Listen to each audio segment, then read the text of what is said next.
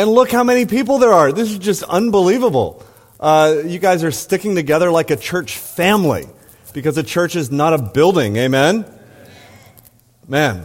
But uh, thank you so much for your help with our building. Uh, while you're nomads, we were able to move into a space, and you guys have brought some teams and you've, you've done work for us, and we're so thankful for your partnership with our building.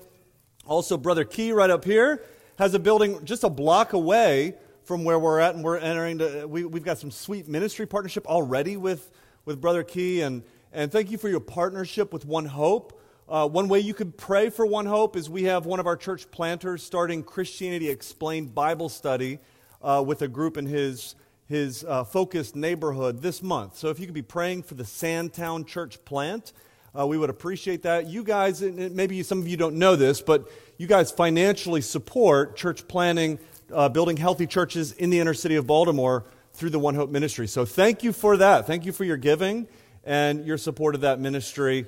And Pastor James, thank you for having me back, brother. Uh, it's so good to have you. I, I, think the world of your pastor. He's an encouragement to me, and just what a guy he is. Amen. All right, but let's not focus on Pastor James. Let's focus on the Lord. We are captivated by Jesus this morning. And that's the title for my sermon, Captivated by Jesus. If you turn, turn with me to Luke chapter 5, verse 1 through verse 11. Luke 5, 1 through 11.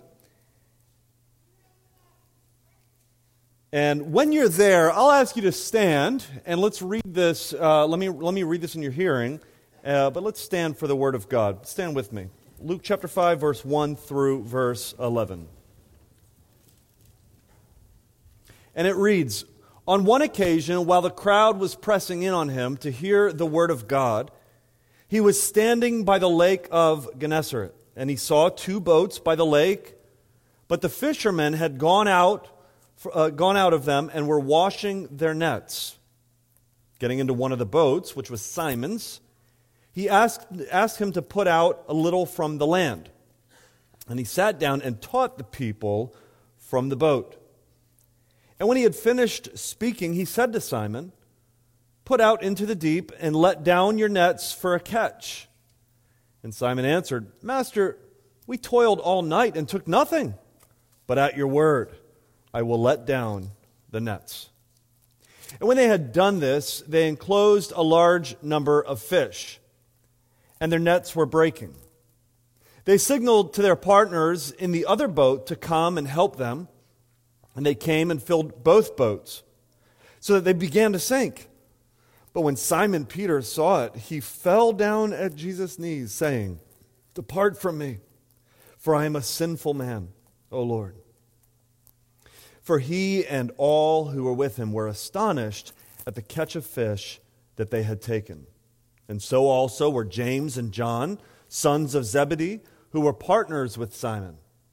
And Jesus said to Simon, Do not be afraid. From now on, you will be catching men. And when they had brought their boats to land, they left everything and followed him. I want to preach to you this morning on these, or this afternoon, on these verses, and I'm going to title this sermon Captivated by Jesus. Let's pray together and ask God for his help. Father, we thank you for your word. We ask God that, it, that you would now speak to us, that you would use me to speak your truths, not merely my own ideas, that you would open our hearts to shape us according to Jesus. It's in Jesus' name we pray. Amen. You may be seated.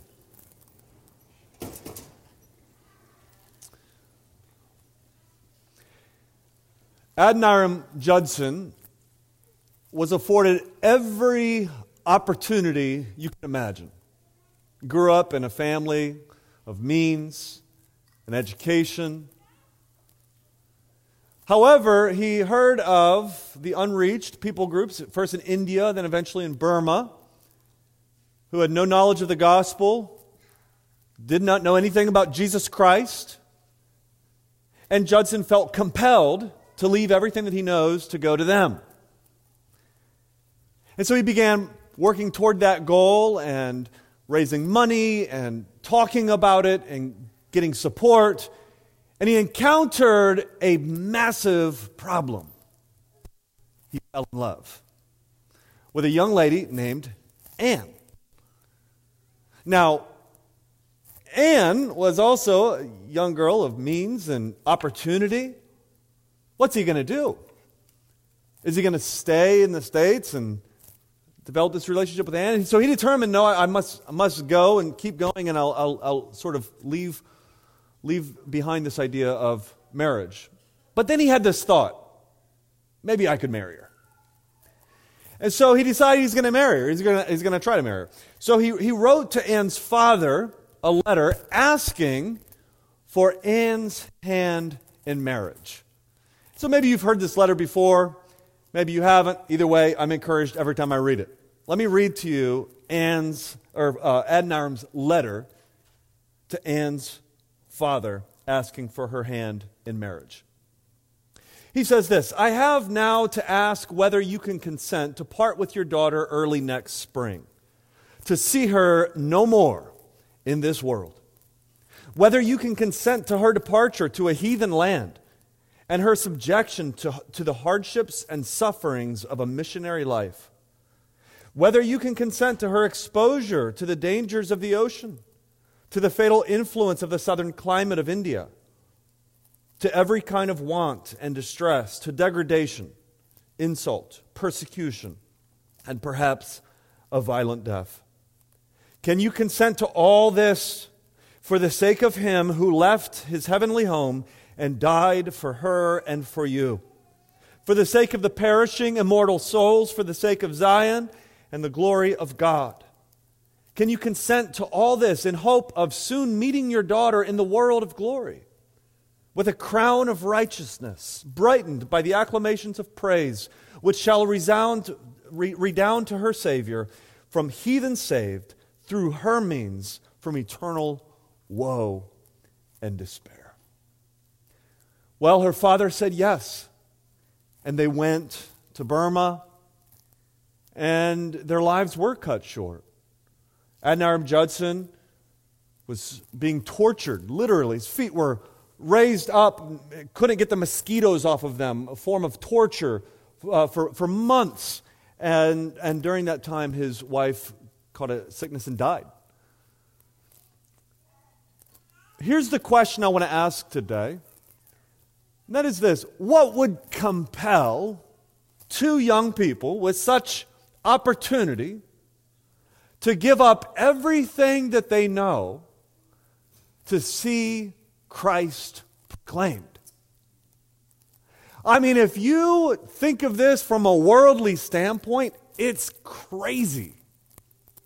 And so I want to take a step back and just ask this morning this honest question Why would we sacrifice so that others might know Jesus Christ? Now, as we think of this, we could use the word mission or evangelism, outreach. As we think of this, though, here's the key I don't want to motivate you this morning with guilt. I want us to be motivated by seeing Christ, the person and work of Jesus. In verse 10, Jesus says from now on, you will be catching men. He is completely reorienting the lives of these fishermen. And for us, we have a temptation that we might live our lives for ourselves. Uh, often we tend to just, just kind of fall back into comfort mentality. We live our lives for our self benefit. Sinfully, sometimes we might live selfishly, even, and ignore the needs of others. Or worse, we might take advantage of others and use others to satisfy our sinful pleasures and desires. Or even worse, we might see Jesus not as a treasure, but as a means for us to get a treasure, to get what we want on earth. So the question here that we can ask is Is Jesus a means to your treasure, or is Jesus your treasure? As Jesus reoriented the disciples' entire lives through this call, you're going to be catching men. In the same way, the Great Commission was given to us in Matthew chapter 28 go into all the world, preach the gospel. And that includes here in this area, D.C., through Baltimore, and then beyond, that we are to be people on mission for Jesus. We are part of this same story. And it's a story that has called us, if you're a Christian, to live beyond yourself. It's called you to something better. And maybe you're not a Christian here, and I want to invite you this morning to explore and examine Jesus and know that Jesus is calling you to a better life than anything this world can give. But leading not with guilt, but lifting up Jesus. Here we go. You ready? Four truths from this text that I want to point out so that we might be captivated by Jesus. Number one, Jesus is commanding. Jesus is commanding. Let me set the stage for you. They're at the Sea of Galilee or the Sea of Gennesaret.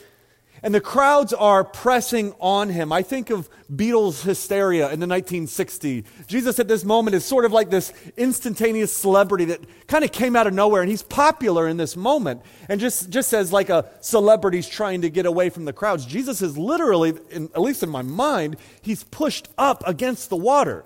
And he has no place to go, and he has this massive crowd who wants to be preached to. And so he has this idea. He sees these two boats. One of them's owned by Simon, Simon Peter, Peter. He hops in the boat and he, he goes on out with Simon and he basically creates a pulpit on water. And he preaches to the crowd. And then after he's done preaching, the story moves pretty quickly. In verse 2, he says, Hey, let's, let's go for a catch. Uh, uh, look at verse 3. He says, Getting in one of the boats, or verse 3, verse 4, he says that verse 3 getting into one of the boats, which was Simon's, he asked him to put out a little from the land. He sat down, he taught the people from the boat. Verse 4 And when he had finished speaking, he said to Simon, Put out into the deep and let down your nets for a catch. Now, in verse 2, we discover that they were washing their nets. A little bit about fishing culture in this day. They're fishing all night long. That's when you want to catch fish. Uh, uh, uh, when the day's over, the night's over, they're on, the, they're on the beach washing their nets. That means they're done. And what we discover is after a full night of fishing, they've caught nothing. Now think about this. This is in a time where, you know, you're, you're living based off of what you catch. If you don't catch any fish for the day, you don't have a whole lot of fish on reserves. You've got to catch You've got to sell so that you can eat. So the story actually begins with failure. They were out all night long and they failed. It's now morning and they've failed. They're sitting on the beach, washing their nets, not as victors, not as people looking to go sell their fish, make some money, buy some food at the market, but they're washing their nets as those who have given up. That's how the story begins. They're washing their nets, and then Jesus comes along and he says, Hey, let's go for a catch. Now, let me just remind you Jesus was a trained carpenter, not a fisherman. And he's with professional fishermen. Can you imagine what's going through their mind? You must be a fool uh, I'm reminded of a few years ago, my Honda Accord passed away. And I, I, was driving down the road, and it just zonked out on me. And so I had it towed to a place, and they charged me $160 to tell me that it was done, you know. And so I'm on the phone with my friend Brian from church, and I say, hey, could you come pick me up? My, my, my car's gone. I need a ride. Um, and he was like, are you sure that it's not working? I'm like, yeah, I just paid $160. They said it's dead. He, and he was like, Have you tried the ignition? Now, I'm not, there was no like turn, there's no fancy turn in this story. The car was dead, all right? That's just Brian's stupid humor. And I was like, Bro, of course I tried the ignition. you know what I'm saying? But that's kind of the vibe I get here when Jesus is out with these fishermen who have been out all night long and have caught nothing. And they've washed their nets. They're done. They're tired. They're smelly. They want to go home for the, for the day and get some rest. And Jesus is feeling a little hungry. And he says, Hey, let's go for a catch. They must have looked at him like he was crazy. Of course, we've tried to go for a catch. Well, I love Simon's answer. Look at verse 5. Simon answered, Master, we toiled all night and took nothing. Pause right there. We toiled all night, we worked hard. We took nothing. He's stating, stating the facts. I've tried the ignition. But look at the next line. But at your word. I love that. But at your word. Jesus, you don't know, but at your word, I'll trust you. This is childlike trust. Again, if you're not a Christian here, what does it mean to become a Christian? It's to trust Jesus with a childlike kind of faith. And I don't mean that you set your intellect aside. I don't mean that Christ cannot be intellectually examined. But at the end of the day, we are called to trust Him. At your word. All who are tired, come and find rest at your word. If you are weary, you can come to Jesus and lean into Him and find what you need at your word. If you have shame, you're overburdened with shame. You hear that Christ bore the shame on the cross, and he takes your shame at your word. You're overwhelmed with guilt at your word. All who are tired, come to Jesus. All who are thirsty, come to Jesus. All who are weary, come to Jesus. All who are overladen with guilt, come to Jesus. You see, we, we, th- we say, well, how does the science work? How does the logic work? How does this work? Like, let me try to figure this out. But we're called to trust Him, even when it doesn't make sense. How can one man's death 2,000 years ago take away my sin today? I trust him at your word. At your word. I'm not righteous.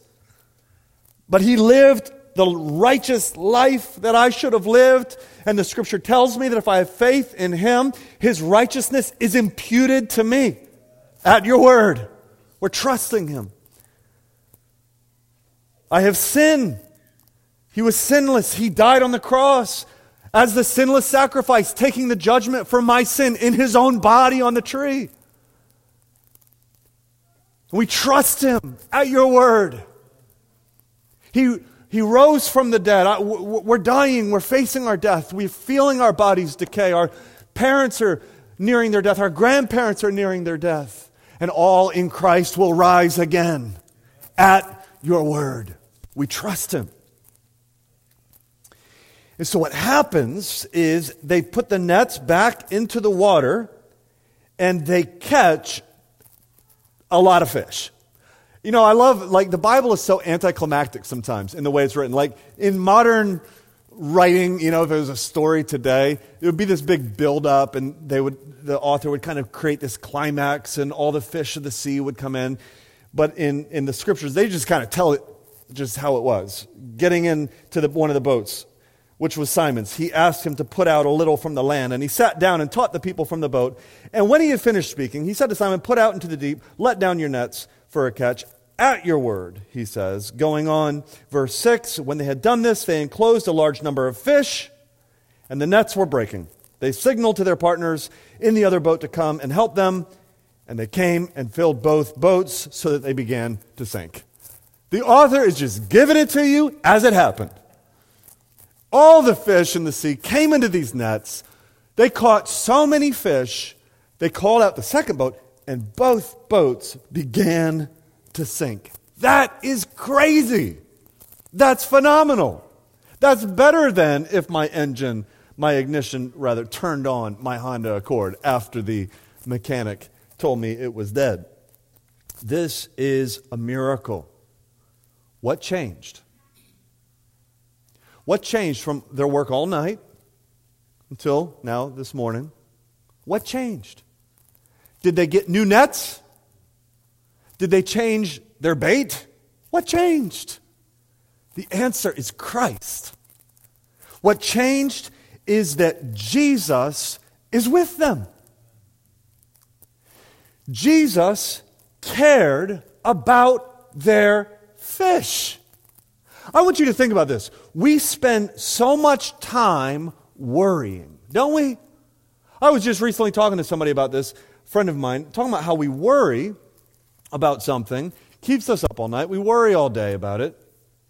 God, in some way, provides for us. We get past it. It's no longer a worry, and we're spending all of our energy worrying now about something else.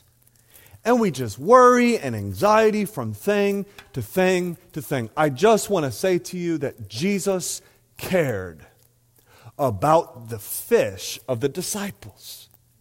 If Jesus cares about the lily of the field, does he not care about you? If Jesus cares about the, the, the sparrow, does he not watch over you? Jesus can do more here in this case in five minutes or in 10 minutes, perhaps, than these disciples could do in 10 hours of fishing all night. Jesus can do more in five minutes in your life than you can do in five years. And so, why worry? And everything that God does in our life is for your good and for your glory, uh, for God's glory, according to Romans 8 28. Jesus, here's my first point Jesus is commanding. He's commanding. And when Jesus moves, things happen. When Jesus speaks, things happen. Secondly, Jesus is comforting. Not only is he this commanding presence, but I also want you to see Jesus' comfort in this text. Why? Well, because Peter's first response to this miracle is horror. Look at verse 8. When Peter, when Simon Peter saw it, he fell down at Jesus' knees, saying, Depart from me, for I am a sinful man, O Lord. Now, O Lord is a step up from master in verse 2, I think Peter is seeing something happening and he's going from calling him a more general term of master to Lord. In verse 8, he's, he's, he, he's recognizing some element of power here, but I want to focus on this question why the horror? Like, why is Peter's response, get away from me? Depart from me? Well, if I could use Shoes as an analogy. I don't know if you can see my white shoes down here, but they're nice and white, right? I went into the, to the shoe store a couple, couple uh, months ago, and I wasn't planning on buying shoes. But I got into the shoe store and I saw a pair of nice white shoes. And I put them on. And after I put them on, I looked at the shoes I walked in with. And I was like, I don't think I can put those back on. Like, I was pretty happy with my old shoes walking in. And then once I get inside, you know how you realize, like, you thought your shoes were white? And then you compare them to other shoes that are white? And you're like, wow, my shoes are disgusting. This is Peter's response. You see, Peter probably, I'm assuming, thought of himself as a pretty good guy. Meaning, he wasn't a bad guy. He wasn't one of those robbers. He's a fisherman. He's a he's working an honest job. He's doing all right. He's, he's seeking to uh, love Yahweh and observe the law. He's, he's a good guy. But as soon as Peter encounters the clean, he is deeply aware of how dirty he is. It's when he encounters the holy that he understands how deeply he is a sinner. It's when he encounters the powerful that he understands just how weak he actually is. It's when Peter comes face to face with God. Well, see, it was this power that he saw in Christ. in verse 9 that was astonishing, for he and all who with him were astonished at the catch of fish that they had taken. When they see this power, it brought Peter to this crisis of faith.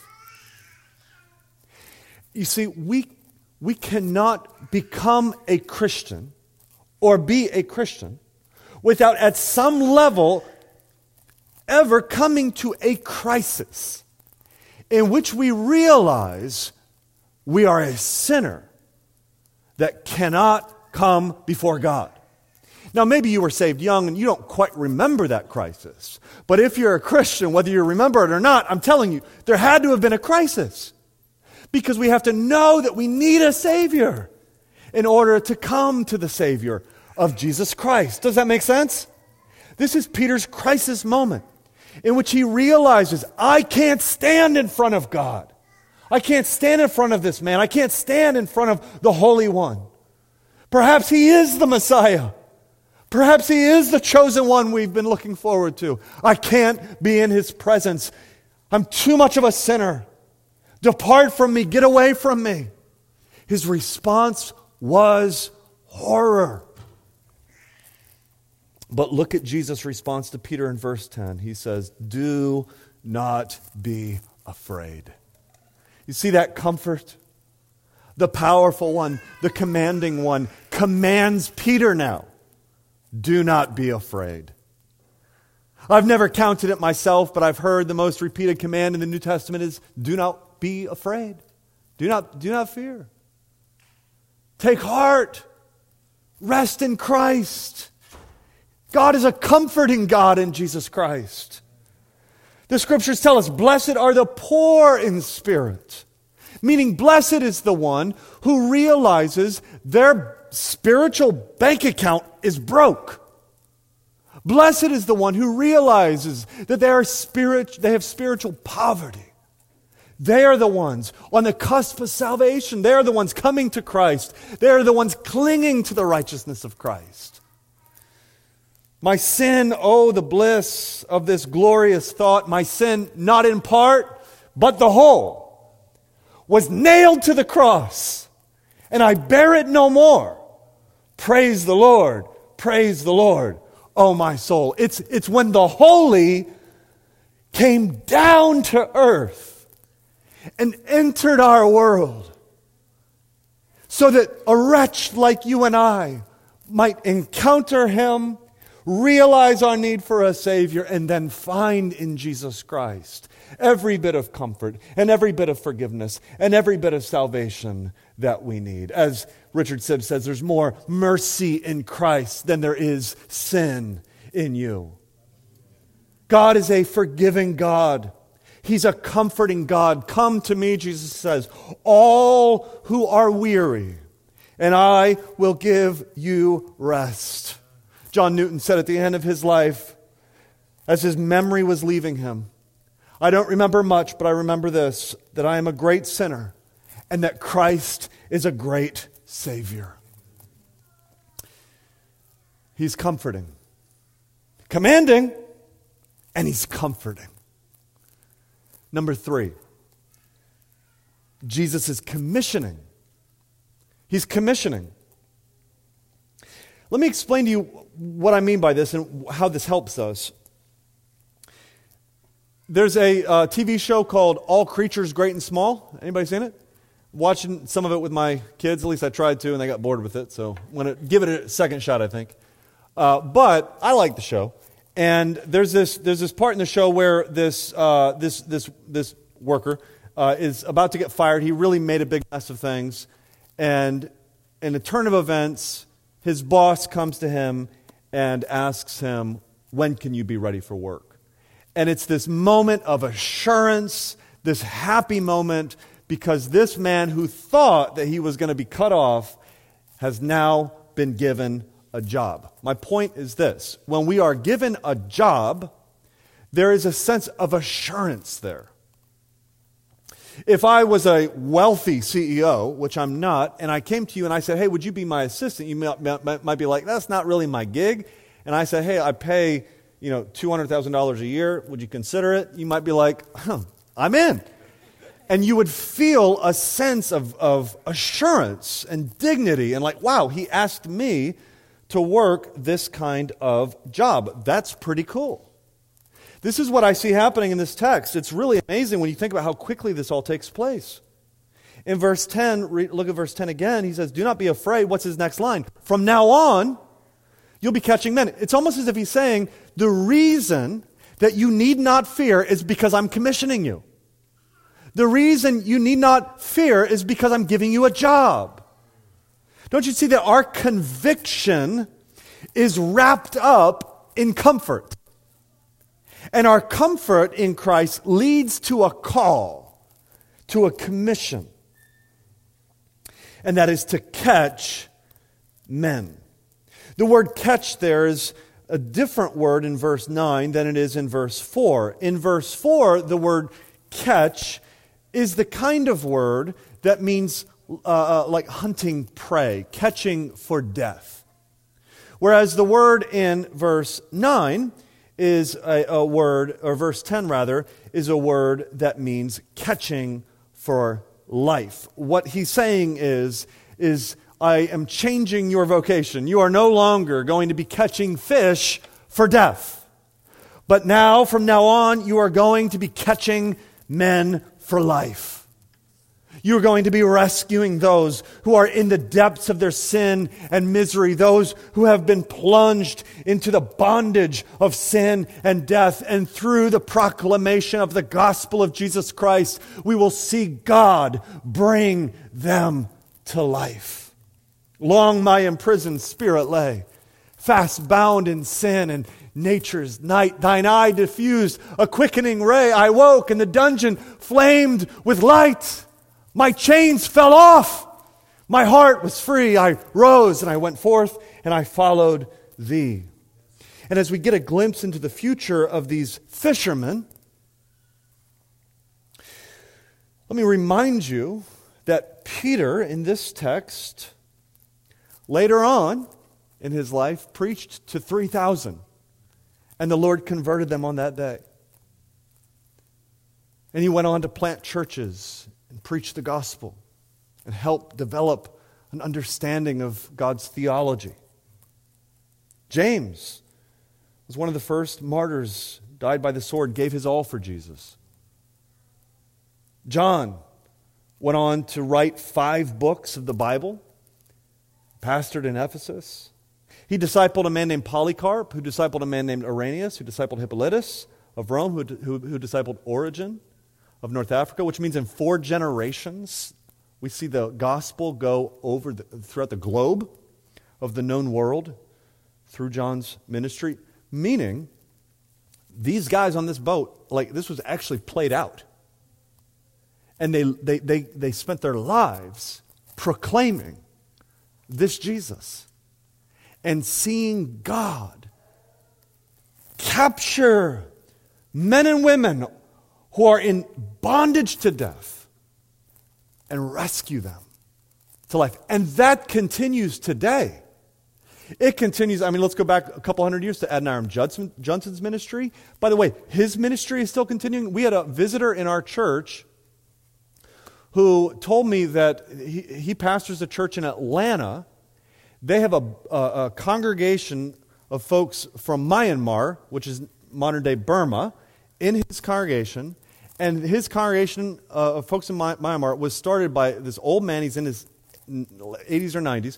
And he is a, uh, uh, I think his uh, great, great, great, five greats grandfather, something like that, was converted by Adoniram Judson. Isn't that amazing? The ministry, I mean, just continues of the word. You have no clue how God is going to use you. And right here in this part of Maryland, the, the need for the gospel is so great. God is doing a work here in your life, at your school, at your job, with your children as you raise them in the nurture and the admonition of the Lord. The work goes on. It's still being played out. Let me ask you this question as just a word of application Who are you sharing the gospel with? Who are you seeking to disciple?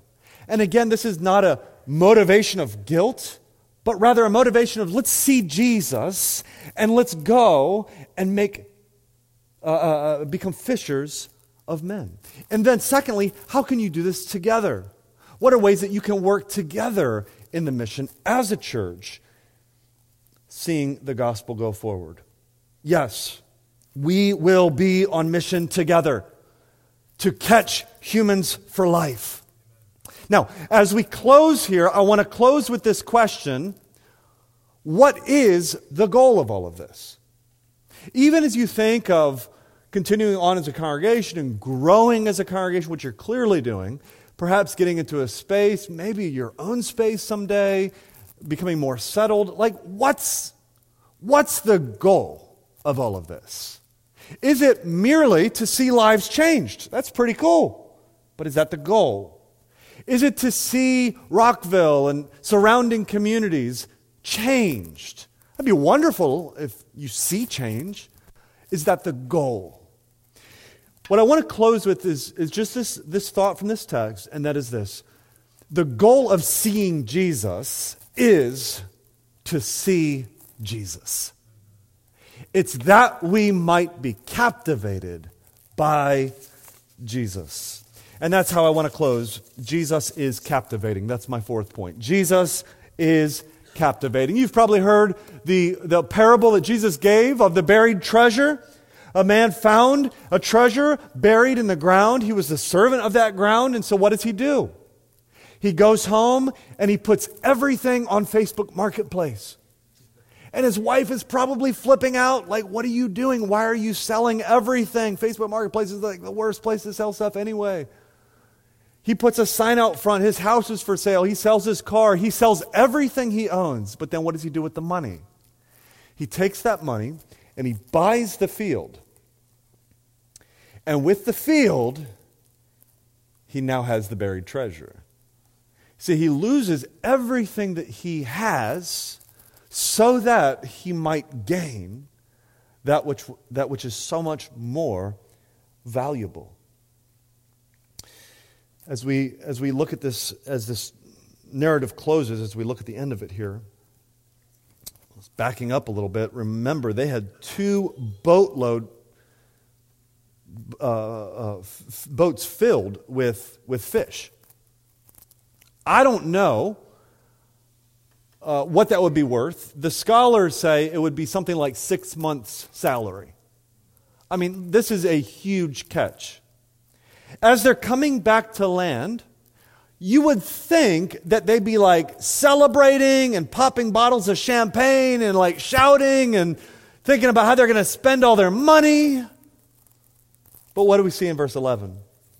The picture I get is as they come back, they're, they're gazing at Jesus. When they had brought their boats to land, it says they left everything and followed him. They left everything. It's not that six months of salary doesn't matter. It's not that the fish didn't matter. Jesus cared about fish, he fed the disciples fish. But they found something so much more valuable than the fish, and that is Christ. Captivated by Jesus, gazing at Christ. Being a disciple of Jesus Christ is not simply about us getting good things. Money fades, clothes wear out, vacations come to an end, fish rot. But Jesus is forever. What testifies to the goodness of Christ is when we are captivated by Jesus in the good times and the bad. The Lord gives and the Lord takes away. Blessed be the name of the Lord. You see, we're not just simply devout when we need something. You know, perhaps some of you are starting up a new semester at school and you're a little nervous and you're going to be like, all right, I'm going to get it together and I'm going to follow Jesus and I'm going to pray and I'm going to be in my word and I'm not going to, I'm going to try not to sin because I, I've got to get an A in this class. And then what happens when you get the A in the class and summer hits? You forget him. Well, maybe we're just coming to Jesus to get. we're just coming to him to get some of that fish. We're coming to him to get a treasure, but Jesus is not our treasure. No, Jesus is not a means to an end, saints. Jesus is the end. Oh man, I wish we could ask Peter today, after 2,000 years of seeing the glory of Christ face to face in heaven, was he worth it? Peter, who lost his own life, crucified according to tradition, upside down for following Jesus. Peter, was it worth it to give your whole life and to be tortured in your death to follow Christ? Was it worth it? After 2,000 years in heaven, absolutely. Absolutely. James, was it worth it? Was Jesus worth it to die by the sword? Yes, he's worth it. John, who was exiled to Patmos, lived a long life, but a hard life because of Christ. Was it worth it, John? Yes. How about Polycarp, one of John's disciples, who at 86 years old was arrested, was thrown into the Colosseum. He was threatened by fire. If you don't renounce Jesus, we'll burn you alive. Jesus says, or I'm sorry, Polycarp says, after 86 years, he's never failed me once. Why would I renounce him now? He's worth it. And they burned him at the stake. The goal of our salvation is the glory of Christ. All of history is leading us to this point where we see Jesus face to face. And we will be so captivated by his beauty on that day that everything else fades away. You know, heaven is described as a place with streets of gold and pearly gates. And sometimes we think that's what's going to thrill us in heaven, or maybe seeing a lost loved one. Certainly, I'm going to enjoy seeing the streets of gold and the pearly gates. And I'm going to enjoy seeing my lost loved ones. But what's going to captivate us in heaven is Christ we are going to enter into he- the, the, through the pearly gates of heaven and discover that the reason they pave the, con- uh, uh, uh, the roads with gold there is because the, the greatest thing we have on earth here is just simply pavement there. Because Christ is so much more gl- glorious and will join our loved ones that we miss in forever being captivated with Him worshiping Him, loving Him forever and ever and ever, our gaze transfixed on Jesus' face. And we will sing this song Worthy is the Lamb who was slain. To receive power and riches and wisdom and strength and honor and glory and blessing. Blessing and honor and glory and power be to Him who sits on the throne and to the Lamb forever and ever and ever and ever. Be captivated by Jesus. We will forever be captivated by Jesus. Amen. Father, we thank you for this moment with these disciples that you have given to us as your word, that we can enjoy that we can learn from, that we can benefit from. But more than anything, more than learning lessons, God, we, what we see in, in this text is Jesus himself. And I pray that we would be a people that are captivated by him, that are drawn to him, and then that are driven by him as we go about our mission, making disciples, making him known. For your glory for our good, we ask these things. It's in Jesus' name we pray. Amen.